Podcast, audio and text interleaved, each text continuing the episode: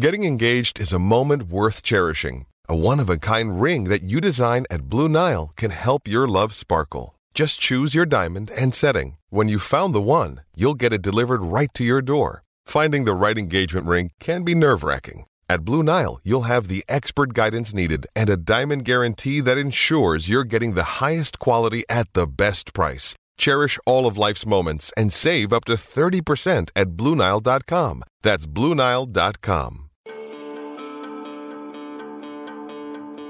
From pitch side to print to the press box above Providence Park. It's Jamie Goldberg from the Oregonian and Richard Farley from the Portland Timbers and Thorns. This is Soccer Made in Portland. On the scene, all the time.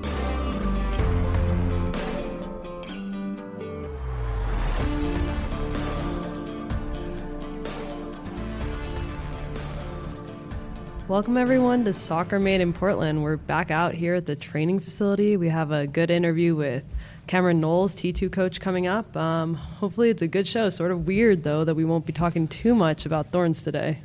Yeah, it's a transition for Yeah. everybody. Portland soccer fans, Portland as a club that we're down to two seasons left. Although it is very interesting that we've never really had a T2 playoff push. They've been close Yeah. before, but that seems so far in the distance after last year, and now it seems like a real thing. Yeah, no, we haven't spent a lot of time on T2 um, on this podcast, but I, I think with the playoff push, obviously today's interview, there'll be a little bit more to talk about on the T2 level as well. So it's not like we're completely losing. the I feel weird team. about it because I feel like there's like this season's worth of knowledge from just following T2 Yeah.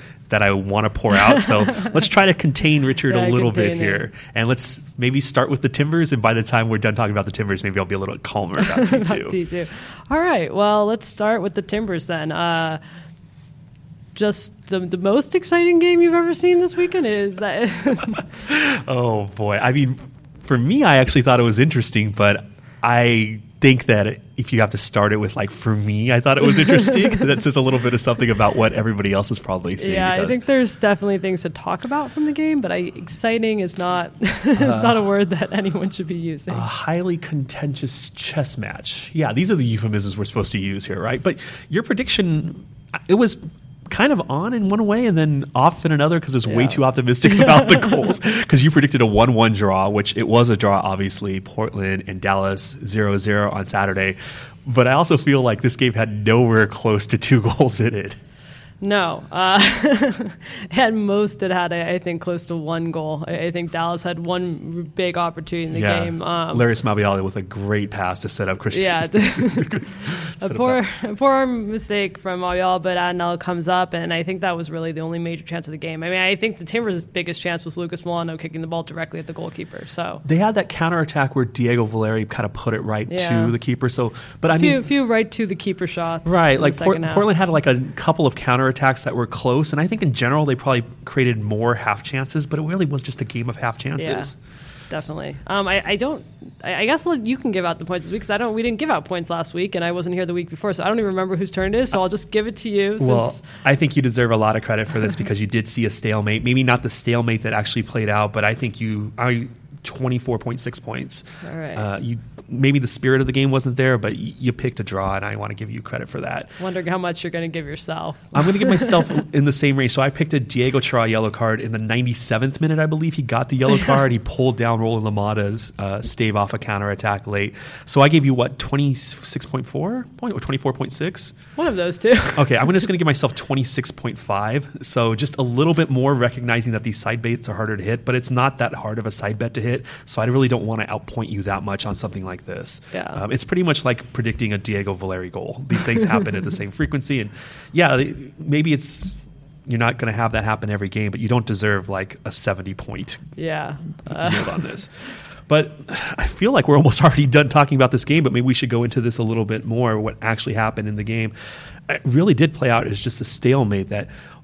You know, Giovanni Savarese kind of hinted at it in his Tuesday press conference before that Dallas might be happy coming in and getting a draw. And it seemed like they were very happy. They went to five in the back at the end to try to preserve it. I guess the question I want to throw to you is do you think that Giovanni Savarese in his game plan took enough risks to try to get the extra two points at home?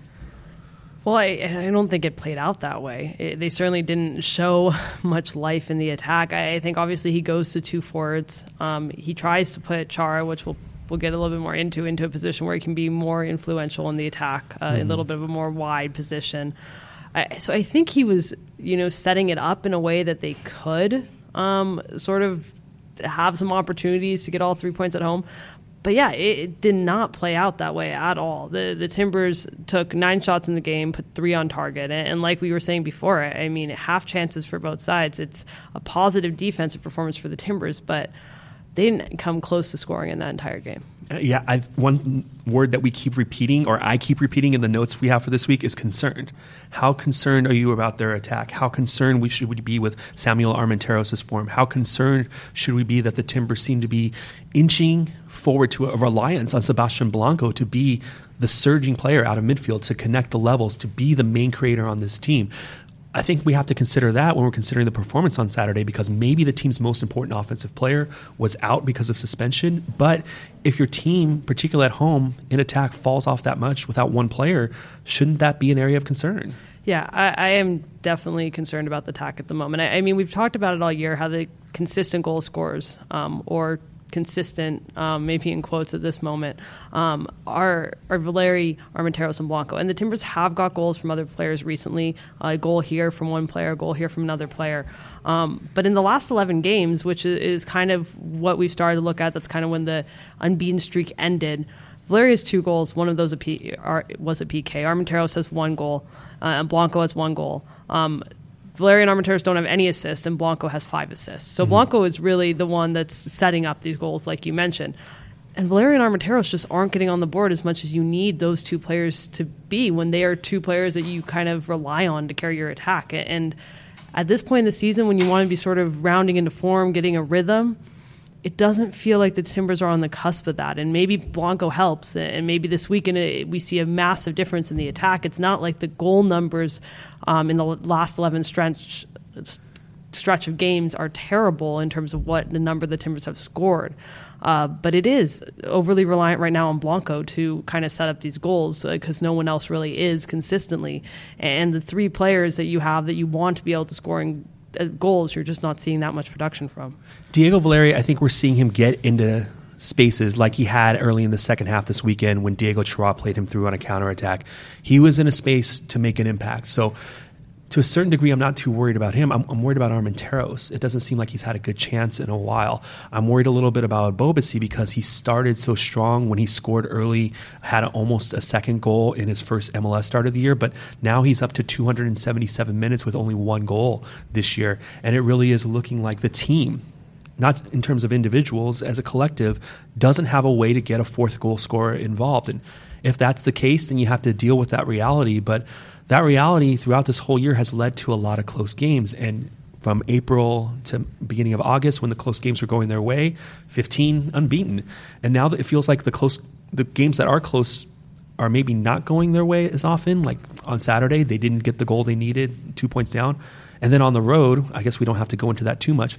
On the road, there's still big, big worries about whether this team is even actually the same team on the road. So as, as good as situation as the Timbers are in, they're still in fourth place in the conference. They have a decent amount of talent. I feel like there are more questions about this team right now than there are answers. Yeah, absolutely. Uh, I think one of the other things that uh, people were asking about coming out of this game is looking at the formation. And I, think one part of that is just sort of, you know, how did this work out? It was essentially a 4 4 two, uh, you can write it out a, a, little bit differently, but a 4 4 2 with a diamond midfield is essentially what they rolled out.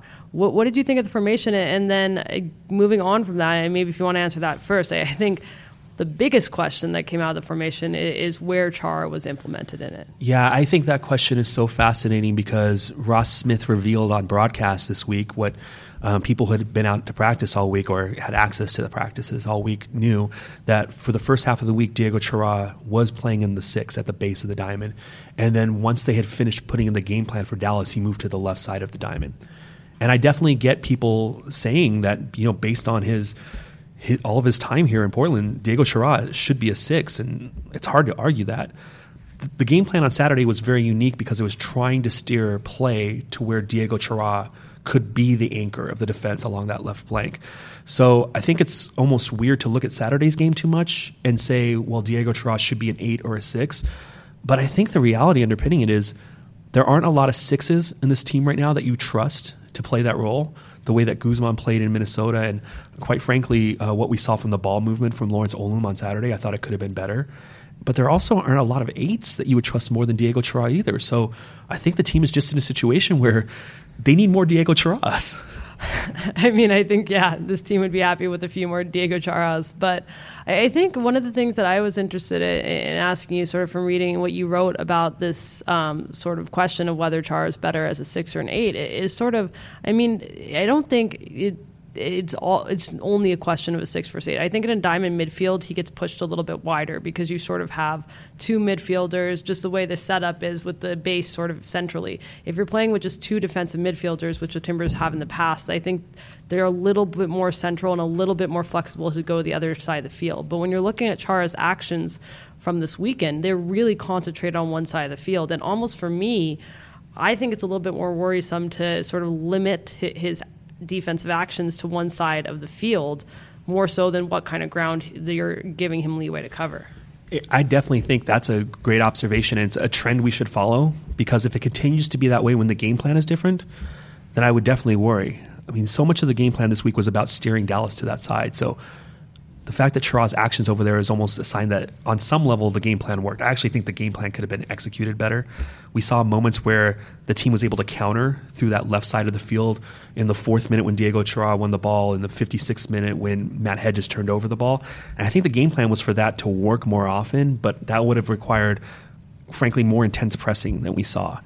But if that trend continues when the game plan is different and Diego Chara continues to be isolated to one side of the field, yeah, I would be very concerned about that. So I think in general, uh, as different game plans are implemented, we have to watch to see that they don't alienate Chara or limit Chara.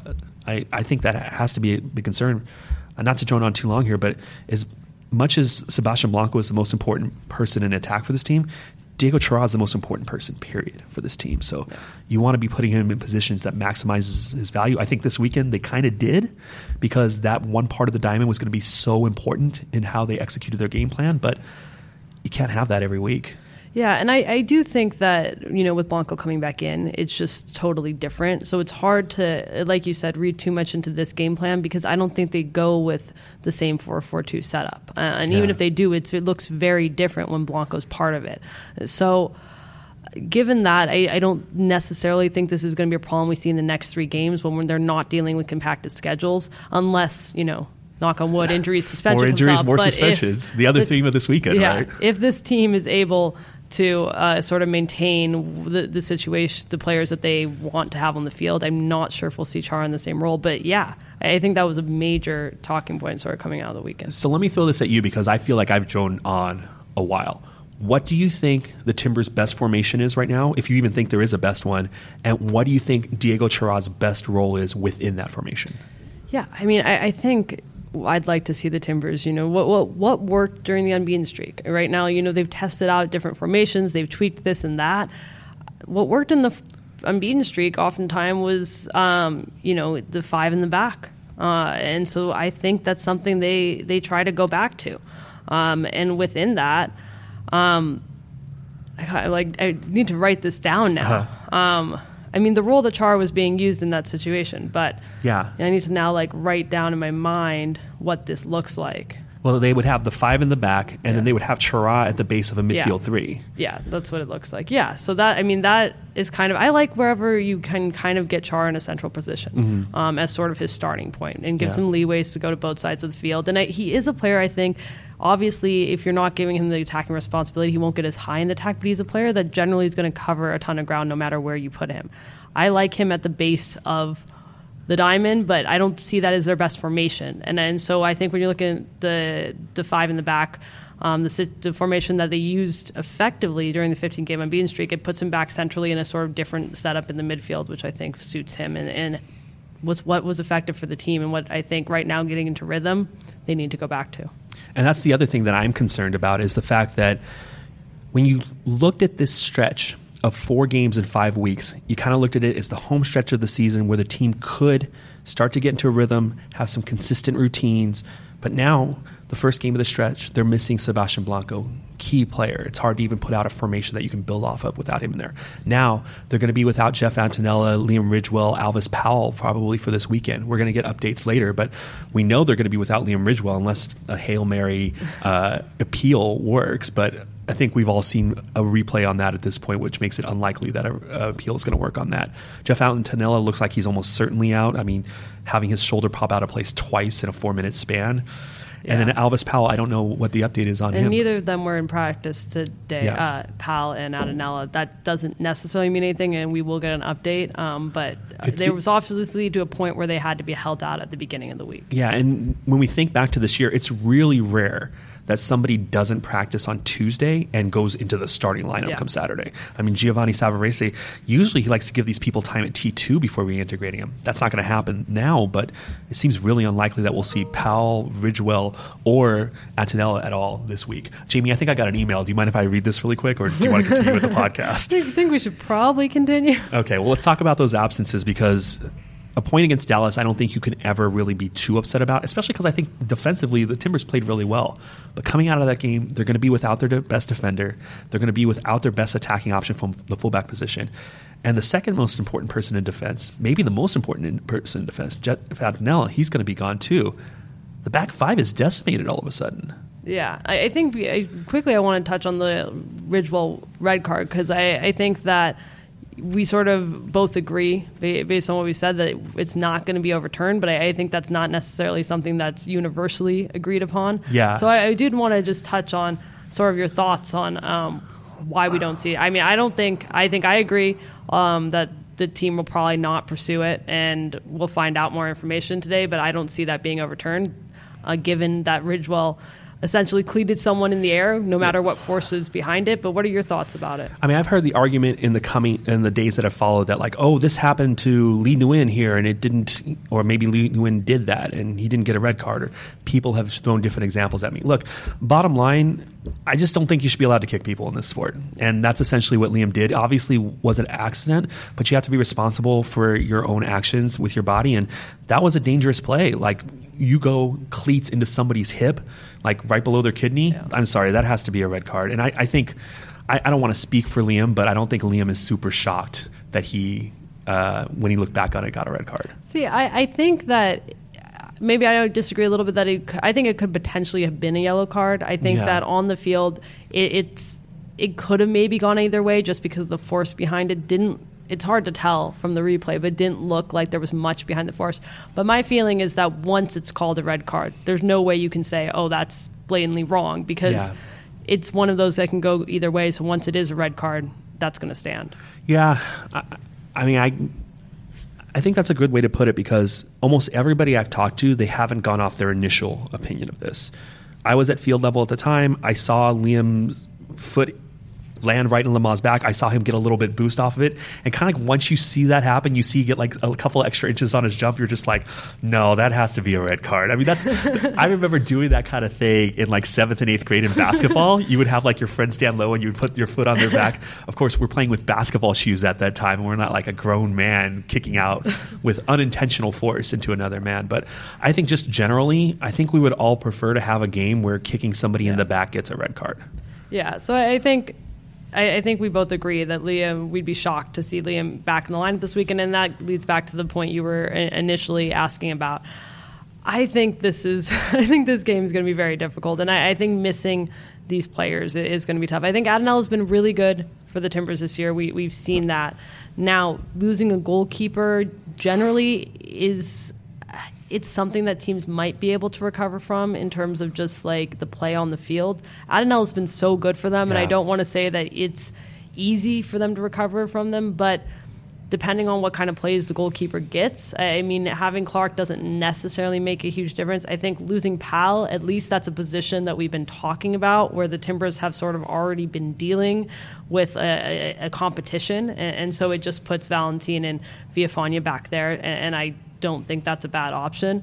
So in that sense, maybe it's not the worst two players to lose in the field. I think Ridgewell is kind of more questionable for me just because we've seen, we don't know, it'll be Cascante or maybe Tuiloma even, but we've seen Cascante recently and there's been a little bit more error prone than we want to see, especially yeah. at this point in the season. And, and I think I've talked about how nice it is to kind of get that veteran experience back there, get two consistent guys at this point in the season, as opposed to someone that can do well with Cascante, but is clearly still sort of oh. going through some growing pains with this team. We saw in Minnesota, Road Ridge, Ridgewell, yeah. plus the lack of That's, familiarity with Cascante was disastrous yeah. on a couple of offside traps that were screwed up. I think this coming weekend at RSL, and this gets a little bit ahead of the game, is the perfect time to go back to the formation that you were talking about, where you drop Lawrence Olum between Cascante and Larrys Mabiala. You play with wingbacks, you play with three in the middle, you play with either two up top or one behind the other. Drop Sebastian Blanco into one of those central midfield roles and do exactly pretty much what you did at Atlanta. RSL, good attack at altitude. I think you, you play this one conservatively because if you can get four points out of these next two games with RSL, that's just so huge in a lot of ways. Not only it pretty much guarantees that you're going to be in the playoffs, but it's going to guarantee you finish ahead of, of RSL on the table probably, and it's going to give you so much of an advantage to getting one of those top four spots. I think uh, as much as it stinks to say it, playing for a draw in this next game, going with three central defenders, that's what I would do.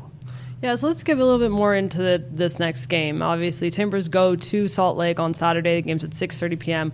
Pacific time. I do want to talk a little bit more about playoff implications as well. But going into this game, um, you talk about playing for a draw. I mean, given their last the road form recently, that doesn't seem like that would be a huge improvement. right? would be a huge improvement. They've lost four of the last five games on the road. Three of those have been blowouts. The Minnesota game was only not a blowout because of a good second half, but that it was felt a, like a blowout. It felt like it. It was a terrible, probably the worst first half of the year from the Timbers. Yeah. So only one performance. It's a draw one-one at New England in the last five road games, where the, you can actually, you know, take some positives out of a road game from the Timbers. And Giovanni Savarese, after that game at Gillette Stadium, said, you know, we don't go into any game playing to draw, but they were clearly a lot more conservative in that game based on the demands of the schedule and the unique demands of that venue and its turf. But this game coming up this weekend, it feels like a trip to Houston. It feels like the Minnesota game. You're going on the road to a powerful team, a team that has skillful players or dangerous players in attack unless you have your act together, it's going to get out of hand quickly. And I don't know. Do you feel anything different from this Timbers team than we felt ahead of the Houston or Minnesota trip? No. I mean, I don't think the performance against Dallas it maybe gives you confidence confidence defensively because I mean that's been a major problem on the road. But I don't think you take a ton of confidence out of that game, and that was at home, and you know teams generally are better at home. Absolutely. So right now they have a lot to prove on the road. And this, I mean, I don't even think we mentioned this. Salt Lake is 10 1 and 4 at home. That's the best record. Timbers have the second best record at home in the Western Conference right. this year. So they're going to the most difficult place in the Western Conference to play on the road. And they're going to have to do much, much better than they've done in the last uh, four of the last five road games. Yeah, I completely agree with you. Um, I think everything that we're pointing to says that this is going to be if the Timbers do get one point from this, it'll be a very good result. But I think even that, we're going to need to see a different Timbers team than we've seen in the last month. I mean, even like you talked about at home, the draw this weekend, the 3 2 win over Columbus before, these weren't terribly impressive performances. I think there was an hour in the middle of that Columbus game where the team looked pretty convincing. But at the other end of that hour, there were still big questions that came up. So there's really not much from the Timbers over the last month that tells me they can be the second yeah. team this year to win in Salt Lake. But at the same time, if they're going to accomplish their goals come the postseason, they're going to have to come together and reach a level that they haven't been at since June or July. And if that is going to happen, this is definitely one of the opportunities to do so. Yeah, getting a little bit into the playoff picture on talking a little bit about that and getting into where the Timbers sit. I, I mean, right now, Salt Lake, I believe, is two points behind them in the standings, or did they move up? Last time I checked. They might just be one. Salt Lake is yeah, just oh, just two points. They are still two points. Salt Lake is two points behind the Timbers in the standings right now. So the next two games against Salt Lake is going to determine whether RSL finishes ahead of them. Right. I mean, we know that. So a draw and then coming back a, as a win and getting a win is going to be in a position where the Timbers ensure themselves, uh, ensure that they finish ahead of Salt Lake and obviously then put themselves in playoff position. I mean, the Galaxy are in seventh place right now, 44 points, only have three games left. Two of those games are going to be against teams that are eliminated, and I feel like the Galaxy might be. Um, not moving the direction the Timbers want right now. Yeah. Uh, so I mean, if the Timbers completely face plan the next three games, I, I don't think you can say that it's guaranteed postseason berth, especially with Seattle's schedule too, who's uh, two uh, one point behind the Timbers at this point. So. I, I think the most important game really is the RSL at home game, but you can't just if you, they drop all three points Mm-hmm. um, this weekend. That even that is just going to even it out, and it's not going to be exactly where they want to be in the standings. I don't think. if they take four points from RSL, they assure that they will finish above RSL, Yeah. which basically guarantees they're going to be in the playoffs at that point. So that's why I think playing for a draw this weekend makes so much sense. Take the two weeks with the international break, get some of these people healthy, come back, play at home. RSL, if they're so good at home and where they are in the table, you have to infer they're pretty bad on the road. They're only 3 10 and 3 on the road this year. So everything is kind of pointing to being very conservative, very tight at Rio Tinto Stadium this weekend. But to go to the question that you asked, how confident should we be? I'm still confident. You look at the table, there's a lot of reason to be confident. And then you think about how the Timbers are playing, and you're like, it's very possible that, you know, they might get two points the rest of the way or something like that, or or three points the rest of the way. It won't be good enough. They need to get a win over RSL in these next two games to guarantee that they'll Yeah. they'll make the postseason. Right now, I think I, I still have confidence they'll make the postseason. Although, like you said, it's it's not guaranteed. Um, but right now, I, I think based on performance, I, if I were to bet, I'd say sixth place is where the Timbers are finishing, and we'll see. It really depends on the next few games because they have it, it's under their control with playing RSL. But right now, given everything, given this table, and given how the Timbers have been playing the last eleven games, that that's where I'd put my money. And you mentioned the Galaxy, who are four points behind the Timbers. Them swapping out Sigi Schmid for Dom Kinnear, as a Timbers fan, that would scare me. Because one of the things Dominic Kinnear said this week was, we are keeping it simple defensively. We're not playing the three back anymore. We're going to play 4 4 2. We're keeping it simple. All the Galaxy needed to do was figure out what to do at the back, and then all of a sudden they're a dangerous team. And maybe they're not going to be the most incredible team in the league, but if they can just stop shipping so many goals, geez, that's a team that really could end up in the playoffs all of a sudden. So I think that, as much as anything, is why I'm scared about the Timbers' future because you have a viable seventh team now. And the Galaxy made their coaching move at just exactly the right time, I think. So I almost feel like we should shift gears and try to talk about something more positive, but I think we should probably address some of these listener questions that we've got here, uh, starting with Tim. Tim asks uh, Timbers seem to struggle getting up the middle of the field and have to rely on moving down the flanks. How are opponents controlling the midfield? I, I don't know if it's just that the Timbers are, are maybe struggling centrally as so much as we've seen some really poor performances in the midfield. uh, Especially, I mean, look at the Minnesota game. That I, I think a lot of those errors started in the midfield, having turnovers and leading to goals, and that was part of the reason why they had such that such a poor. Um, first half there. I, I think with the formation with a diamond midfield, you might get a little bit wider, as I was kind of alluding to earlier, and it might not be necessarily as going down the middle, central oriented. But I- don't know if this is a major problem we've seen just throughout the season. I- I, don't know what your thoughts are. I, I'm not exactly sure I buy the idea that teams are controlling the midfield against the Timbers. Uh, I agree with you. The Minnesota game, it wasn't about midfield control. It was more just like making errors deep in your own uh, defensive uh, part of the field. I don't think Dallas controlled the midfield. It was kind of more of a, I don't want to say a stalemate, but I think we did see the Timbers able to move through Dallas's midfield, come up with combinations, just not able to execute in the final third uh, against Columbus. I don't think that Columbus controlled the midfield. I think that you look at the Timbers' talent, and they lost a couple of high end players on their roster as far as the talent distribution is concerned. Fanendo Adi, uh, Darlington Nagbe, to be specific. And what they've generally done is replace them with depth. It's a deeper team than ever, but I think it lacks the talent at the high end of the roster that it used to have. And I think that's really coming into play these last two months or so when you need people to step forward. Okay, who from this team can step forward? And it kind of goes back to the goals discussion that you're talking about. Who on this roster is capable of chipping in a goal? They don't really have a second striker right now that has proven to be dangerous like Darren Mattocks was last year for all the frustrations fans had with him, or Darlington Nagbe could have, uh, could be dangerous if you give him space. And I think it's kind of the same thing in midfield. They don't have the person that's going to control the midfield, even if I don't necessarily think that teams are controlling the midfield against them.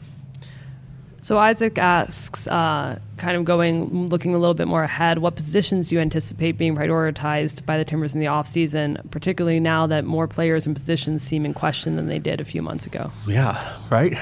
We've already kind of talked about this a little bit. Um, just more questions than ever on this team than ever before this year.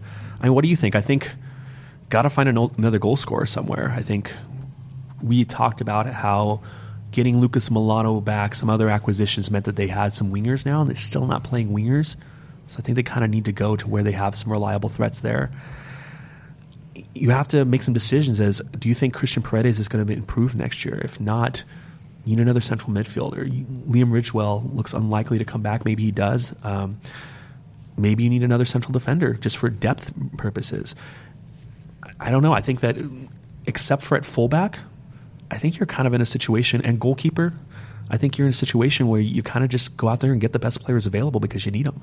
Yeah, I think it's going to be, and we'll get to this a little bit more, I think, but and in the coming weeks we'll talk even more about this, but.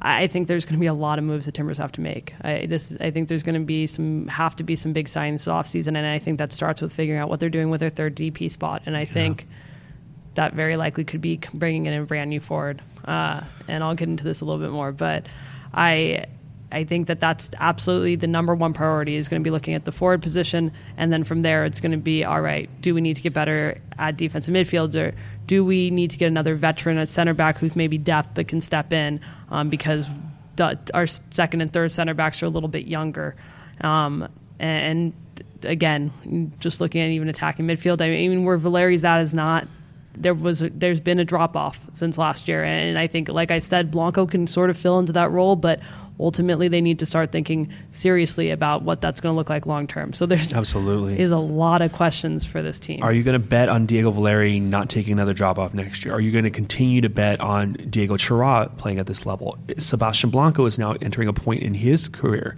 in terms yeah. of his age cycle, as many miles as he has on him. Are you going to continue to bet that he will take a step forward next year? And then you mentioned it earlier in the show. Samuel Armenteros has one goal in the last couple of months. Yeah. Does this team have a proven goal scorer at forward? The answer, maybe at the end of the season, is no. And like you said, that's going to necessitate some very tough decisions. And also, as far as roster room is concerned, we're going to talk to Cameron Knowles a little bit about T2. You got players like Marvin Loria. You got players like Renzo Zambrano, Foster Langsdorf. Uh, Kendall McIntosh, Modou Jadama, uh, Marco Farfan, who is kind of straddling the two worlds. You've got a lot of players who need to take, take the next step in their career next year. So, how do you resolve that depth? How do you open up space? Uh, it might be the type of thing where you're really just acquiring one or two players, a designated player, maybe another TAM player, and saying, look, we need a striker, we need a ball playing central defender, and the rest, it's going to have to come from internal improvement. Well, before I let you introduce uh, Cameron Knowles, I want to get to one more very important question from Matt. Um, super important Ooh, question. This one's this one's um, close to your heart. Um, it is. Which sports fan is more obnoxious? Matt asks. The soccer fan that likes to hate on baseball, or the baseball fan that likes to hate on soccer? Oh my gosh! Build a bonfire. put, put both put both of these on top, and then put. Uh, put obnoxious sports columnists in the middle, and then we'll burn the, the whole entire lot. Uh, I kind of think that I'll speak from first person experience here. I get most annoyed with myself when I irrationally hate on baseball because it's basically like me crapping on the personal experience of so many people in this country. Like baseball is still really popular. It's really popular for good reasons. It's really popular for historical reasons. And it's one thing to say, okay, historically that's going to change. The next generation of people aren't going to have a lot of baseball fans. It's another thing for people like me to crap on baseball fans now. So I get really disappointed in myself when I get too negative about baseball. So I think the soccer fan that is all uppity about soccer's rise in this country is a little bit more annoying than the baseball fan that is holding on to something. So I, I, get really annoyed at both because I am the person that's actually fans of both of these, soccer yeah. and baseball. So I get annoyed anytime that um, and it, anyone's sort of on either side. But I'm going to go on the opposite side of you. The reason why I think uh, the baseball fan that kind of uh, speaks poorly about soccer is more anno- obnoxious and annoying is because I think soccer fans that don't like baseball say, "Oh, baseball's boring," or "I don't like this aspect of the game." It, I, I, disagree with that, but it's sort of like looking at the game and saying, "I don't like this because of these actual reasons." Whereas going the opposite way, baseball fans that uh, oh, kind of so look true. down, like hate on soccer, are sort of just like, "Oh, soccer's not a sport." Oh, that's European. That's so oh, true. that's yeah, it's not. so disproportionate So I, I, just I just think that the reasoning that you generally see used by the obnoxious baseball fan who hates on soccer is just has just absolutely no merits and just drives me crazy. And while I disagree and I, I don't think the soccer fans has merits either, it, it's not quite as obnoxious. Yeah, you've kind of converted me actually because like the whole angle of like it's not even a sport is just weird. Um, although I've heard soccer fans say that too about baseball, but it's more yeah. like, oh, you don't need to be an athlete to play baseball. Yeah, I just um, think it's a lack of respect for soccer as a sport, which is just drives me crazy for that kind of going that way. Well, you've definitely convinced me, and it's uh, something I'll think about during this small break we're going to have. Bringing in somebody who we maybe should have had on the show a little bit earlier yeah. this year, but as we alluded to at the beginning of this podcast, covering two first division teams sometimes doesn't leave a lot of time for a second division team. But Portland's second division team has clinched a spot in the USL playoffs. They're going to be playing their final home game of the season at Merlo Field on Wednesday. And so to talk about that, as well as the arc that T2 has taken from a very disastrous 2017 to a very successful 2018, we welcome in head coach Cameron Knowles. Cams, thank you so much for coming on. Obviously, a big season for T2 this year. You guys are gearing up for playoffs. Um, I, I, guess when you took this job, uh, given you know where the team was last year, last year, did you expect that you'd be at this point at this point in the season? Um, I, I, mean, I wouldn't say expect. Now, did we set out with you know the the goal of it for sure? I mean, that was that was a goal. That was a clear goal from the organization was to make the make the playoffs. Um, I'd seen some of T2 in the past. Um, I don't think that the results accurately reflected the quality that was in the team. You know, there was just a lot of inexperience. There was a lot of young players, and I think, you know, seeing that the squad had had added some older players this year, I thought that there was every chance that they could, you know, we could get that balance right and and win more games for sure. I was just talking to Renzo Zambrano exact, about exactly that. He came in for seven games at the end of last year, saw that just the experience wasn't enough to inch the team over the line. Who would you say are some of the most important players that have come on board that have added that element to get the talent and the results in line? Yeah, I mean, we spoke about it a little bit the other day. You know, guys, you know, Nathan Smith came in, Jimmy Mulligan came in. Um, Josh Phillips came in, these guys that came in in the offseason and, and have had different experiences.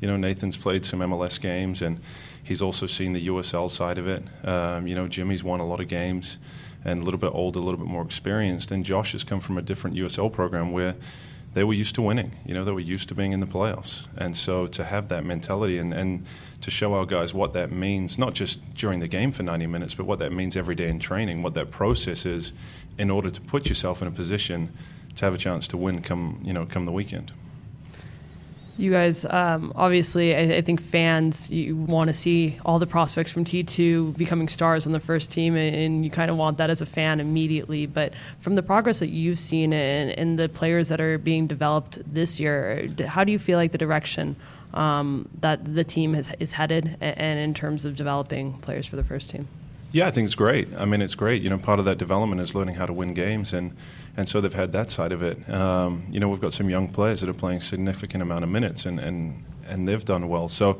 there's a lot of pieces of that development um, process that I think have, have gone in the right direction this year. You know, the collaboration with with the first team and, and some players coming down and getting important minutes, whether that's a young player that we're looking, you know, a long way down the line for, or whether that's you know, someone that's it's a more short-term prospect for the first team that just needs to either get fit or you know get themselves back on track. Whether it's you know one game here, two games there, um, and I think you know the T2 has done uh, the job that it needs to do, which is to help serve the first team. Development versus what's best in that given week. I mean, that's been a tension for you all year. I remember at the beginning of the year, Augustine Williams starting so strong, but then you have players like Foster and Jeremy Ebobisse who need their time, and even now, you mentioned Josh Phillips, but you have people like Modou Jadama and Arturo Diz Pe who need their time. In terms of man management, how has that presented a challenge to you to continue to get the buy-in from people like Augie and Josh while still giving the playing time, the minutes to the people that need the development? Yeah, I mean, I think it speaks most to the character of those guys, you know, because that is, I think, one of the hardest positions to be in is you know, it could look for all money like they're going to start, and then just the way the chips fall, someone else comes down and plays. So, um, the attitude of those players to work incredibly hard day in and day out, and whether they get, you know, five minutes, 50 minutes, 90 minutes, um, to give us everything they've got in those moments has been has been incredible. I mean, um, it, it is challenging. It's challenging. There's a lot of logistics that are challenging with that. The man management side of it, the, the preparation of the team, um, you know, and, and the first team have done an incredible job of trying to communicate those things as early as possible. So we know we kind of know what's coming down the road. But you know, every now and then there's a last minute injury or a suspension or something that changes it.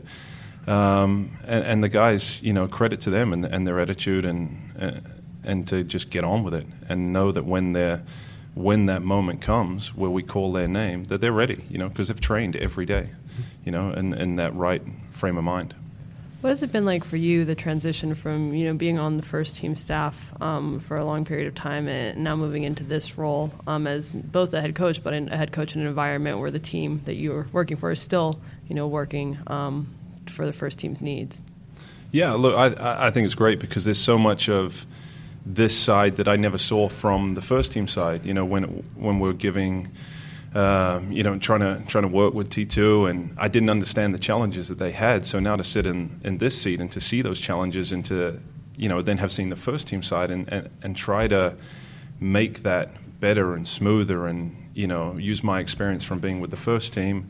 Um, to help T, T2 and to help the T2 players, and also to help those players that are being loaned to us, you know, and, and and use that experience in that way. But for me personally, it's been an incredible growth year. I mean, there's so much that um, I hadn't thought about that uh, challenges that I hadn't had in the past. You know, we had a staff before that had worked together for a very long time, and everyone kind of knew their role. And so to come into a, a different and unsettling environment has been has been really really rewarding. Now, in terms of your staff, it's watching you guys train as much as I can during the week. The dynamic between you and Andrew Gregor, who has stayed on, who's brought in valuable experience, and then Aiden Brown, who has a different kind of valuable experience. On paper, it looks like a good combination, but personality wise, you three have a very interesting balance. For people that aren't familiar with you guys, how would you describe the personality mesh between the three of you? Uh, I don't know. I don't know if I can put it accurately into words, but we're all very different, um, and I think that gives great balance to to our staff, you know, to to our little team. Um, you know, we, we go about our days differently. We, you know, really different personalities. We've all had different experiences, and I think that all combines into um, checking a lot of boxes that we can offer these players. You know, we can we can show them different perspectives and um, some things that may stress. You know, one guy out may not stress the other, and, and to have that balance and to be able to be really honest with each other in those moments um, is great for us. You know, and it's been great for me. Like you say, Greg is Greg's experience in, in USL as a coach and knowing the other players um, that we're going to go against, the other teams, the other stadiums, and whatnot. I, I didn't know that coming in. You know, I mean, I try and get up to speed as quick as I can, but that's not been my focus. And he's been, you know, in that in that world. So that's been really incredible. And then his knowledge of of what's not worked in the past and what we can do, you know, to get better has been great. I think Coach Gregor heard his name. He just tried to pick his uh, poke his head through the door in a minute. But I mean, people who watched T2 last year, just watching the sideline demeanors of Coach Gregor and Coach Knowles, like Coach Gregor gets into it minute by minute. I think uh, speaking a little bit euphemistically here, whereas Coach Knowles is kind of, I think you've kind of settled into your sideline demeanor on the year. Well, to be fair, I've got to give him a lot of credit there because he warned me. Um, he warned me that, that, there's not a lot of tolerance for um, theatrics on the sideline, and I might find myself getting dismissed from a few games. So um, yeah, I mean, we're different people. You know, we're gonna we're gonna go about things differently. My personality is, is different to his, and you know, there's there's no right or wrong, and it's um, I, I'm gonna try and be as, as true to myself as possible. So obviously, no matter what happens this year, you guys are in playoffs for the first time, and the turnaround this year. I mean, you have to view this as a success. But what improvements do you still think the program needs to make, and what um, how you want to see T two um, evolve moving forward? Well, I mean, we've got to we've got to continue to to get players, you know, onto the first team. That's that's the primary goal. Is we have to have to develop those players. So getting into the getting into the playoffs and having an opportunity in the postseason is is great for us, you know, and that's that's one metric by which we've been successful. But we have to, you know, continue giving valuable time to guys that are you know have a future with the first team. Um, and so that's you know we'll see how that plays out over the off season and and through next year. But but hopefully we can continue to push guys up to the first team. Okay, let me ask a question that I don't think Coach Knowles is going to actually answer. Merlo Field or Providence Park? Which of the two venues do you prefer playing at? That's a difficult one. Um, I I really think Merlo is such a great facility to play a game. You know, if I was a player, and I think that's a real, we we have it hard because we've got two great facilities, mm-hmm. and that makes it difficult for us because teams coming in either get to play in Providence Park, which is an unbelievable facility, or they get to play at Merlo, which is probably one of the best grass fields that you play on in this country. Yeah. Um, so when you have players that have come from these, you know, baseball stadiums that have got sod laid down, or you know, some sort of high school field, or you know, the, a field that's you know, you're playing in Colorado Springs at the beginning of the year and the grass isn't growing yet. So, um, to come out at Merlo and you know the the pitch is immaculate. I mean, there's not a blade of grass out of place, and especially I think you know tomorrow night's going to be a great one where it's a little bit cooler and uh, the ball's going to move great. They're, that's those are the kind of fields you want to play on as a player. Um, and then that said, you know, we have such a special building in, in, Providence Park, and for our guys to be able to experience that, you know, albeit at a lower level, but to to get that that idea of playing on that field and and to visualize themselves in those moments because you know they go and they watch the first team and they get to see what that game looks like in front of 21,000 people. And then you know they get to be on that field and maybe imagine themselves in that scenario. And maybe that helps propel them you know to a better performance or you know helps helps guide their goal setting for the future so i think i think both i mean we can't we can't really go wrong. They're two amazing facilities. Let me follow up with this, Coach. Sorry, Jamie. Um, Reno is coming into town playing Wednesday. It's the second time this year they've been at Merlo. The first time, it kind of plays into what you were talking about. They came back late, scored two goals, flipped that result.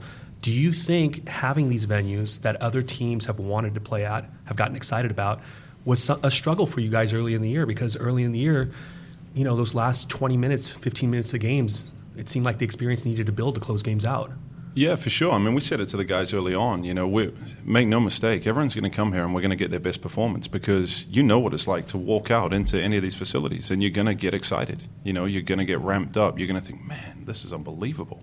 Um, so we knew we were going to get really, really good performances from from the opposition every time we, we saw them. There wasn't going to be this, oh, they're coming here, they don't really want to play on this field. We're going to get the better of them in the first 10 or 15 minutes or whatever it is.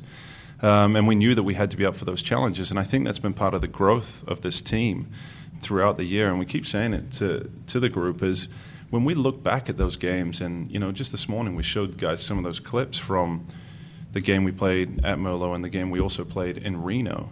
And, I mean, we look very different. You know, we look very, very different than what we did earlier on. And I think the way that we've learned from those experiences and those performances – and, and got better will hopefully um, propel us to a, to a better result this time around.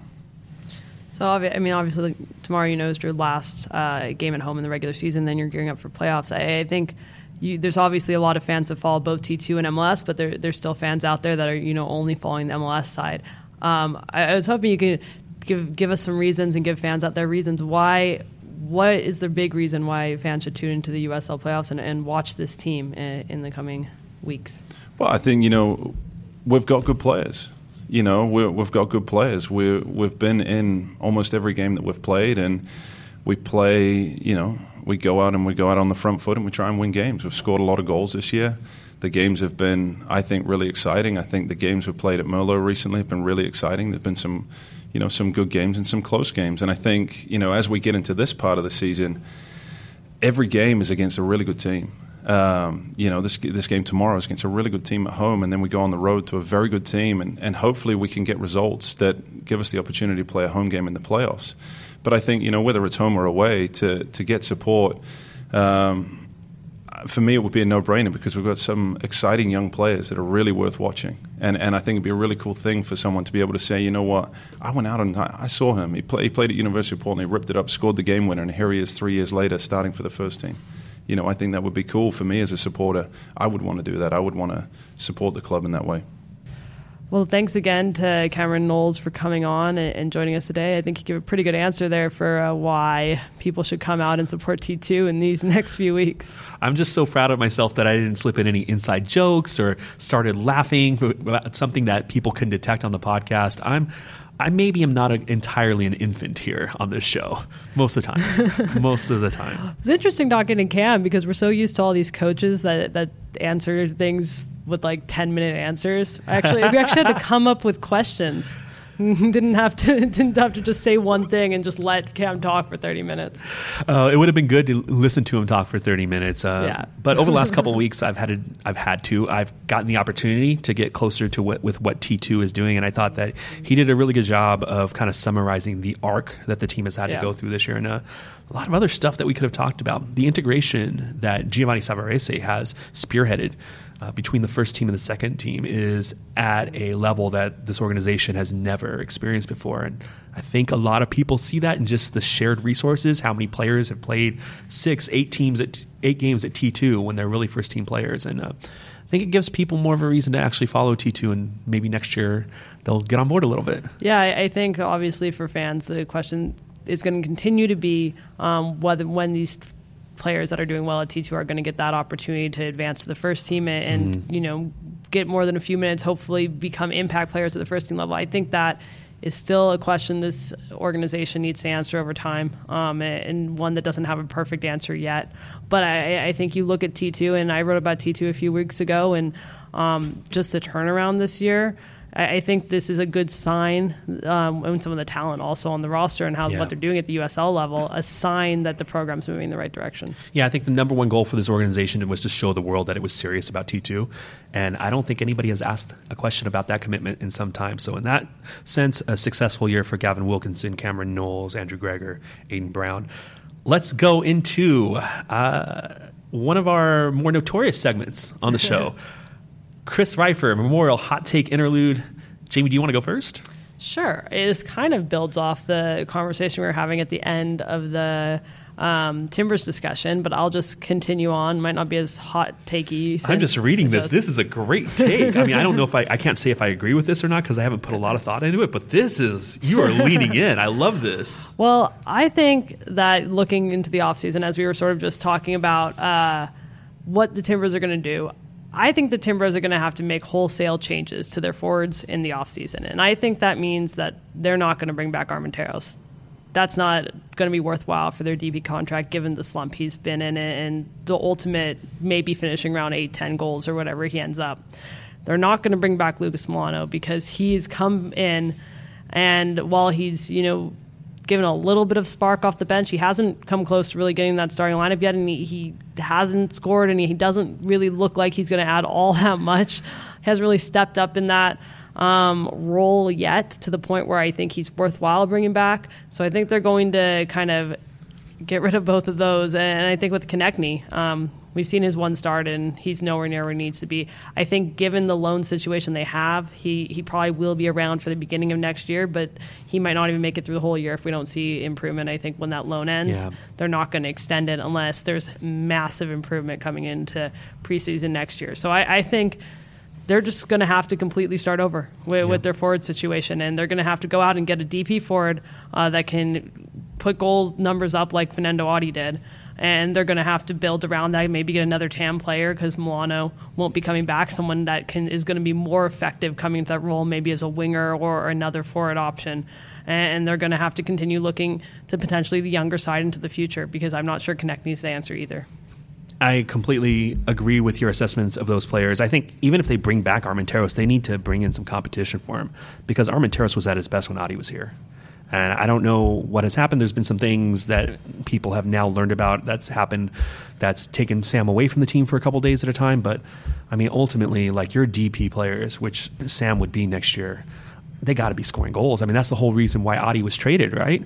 So you got to go out there, you got to get somebody. I think uh, maybe bringing in a proven MLS goal scorer that's on a TAM level deal to be- be kind of the security blanket, just in case the player that you bring in as a DP doesn't work out. Either way, yeah, you make a lot of sense. Particularly, we haven't seen yet that Conechny is going to be an MLS contributor. Maybe that will evolve. And what we've seen from Melano is that he's he'd be a good sub to have, but you're not building your attack around a sub level player. So either those guys have to dramatically improve, or or Yeah. a, a complete I mean, overhaul. obviously. Melano wouldn't be on a DP contract lot next Yeah. year, but it would have to be way, way lower for them to find it worthwhile to keep him as the sub. I think it makes a lot more sense to go out and just start over there. And I think that if you're betting on players like Jeremy Ebobisse and Foster Langsdorf to become double digit scorers next year, I'm not saying it can't happen. I'm just saying it's not the wisest bet in the world. Their progression is going to take them a little while to get there. I think, yeah. I, I wish I could give you points for that take. I thought that, I thought that was a great take. Um, my take is, you know, I kind of hinted at it in the first segment of the show. I think the Timbers should go back to their 5 3 2 this year. But I think the broader implication of that is between the formation change they went to the diamond midfield this week and maybe having to go to a 5 3 2 or another formation this week after, after losing some players at the back, the Timbers are out of time to evolve. Throughout this year, Giovanni Savarese has been telling us he's trying to add things to the attack, kind of grow from that Christmas tree that he instilled the third week of a season. And now, all of a sudden, after a suspension to Blanco and some injuries, we're here at game 32 of the season, and you're just like, are they really going to evolve that much between game 32 and game 35? And again, that's not something you can really bet on. So I think my hot take is this Timbers attack. This is what it is this year. That all of the circumstances of the season have precluded the team from being able to get to where it wants attacking wise. And the Timbers we see now are the Timbers we're going to get. Yeah. Which is why you want to be at the five in the back to Right. make sure you're shutting down the defense side. Yeah, I, I, I feel that way too. I, I just, I, I'm not sure we're going to see much more involvement in the team, and I'm not sure we're going to see this team come into the great end of the season rhythm you want. It, it's getting sort of late, and maybe that changes, but this also feels a little bit like the end of 2016, where there was some hope that they would sort of finally get things together, um, and it just didn't happen. We're, we're all been thinking about that a lot lately. I was thinking back to Caleb Porter's press conferences during that year, and about halfway through the year, people were like, "So you haven't won a game on the road yet?" And at first, he was kind of like, "You know, we really haven't been trying. We've got to balance these things." And like, in case you haven't noticed, we haven't been putting our best teams out there on the road. Another month goes by. Okay, you still haven't won on the road. Last game of the season comes. All right, you've t- traditionally had some success in Vancouver, and then the sledgehammer just falls. Yeah. And there is that feeling right now. And I think the Timbers having better depth than they did at the time means that it has better options to mix and, and match. less injuries. Yes. But at the same time, there is this feeling right now that there is a. Uh, there isn't much upside, it feels like right now. And obviously that can change. But I think Giovanni Savarese has to really emphasize to his players like, now is the time to change it. Yeah. Um, and I, I think this gets off on another tangent. When I watch the game on Saturday, when I watch it back a couple times, I actually don't have much of a problem with the game plan. I think the players could have executed a little bit better. I think we talked about that a little bit. I, I'm, getting, I'm still getting used to the fact that Giovanni Savarese seems to be an inherently conservative coach. Seems like he, he's willing to let the first 45, 60 minutes of a game play out. Let the Blancos and Valeries and Armenteros of the world try to you know, get the team in front without really risking anything. And then the risks come. I'm not exactly sure if that balance is right, but I also know that I'm just kind of mentally getting used to that. Whereas with Caleb Porter, it was like, this is our style, this is our approach, this is how we play soccer, let's go. And I think even after all this time, I'm, I'm not quite, I don't quite have a grasp on the difference of those two worlds. Yeah.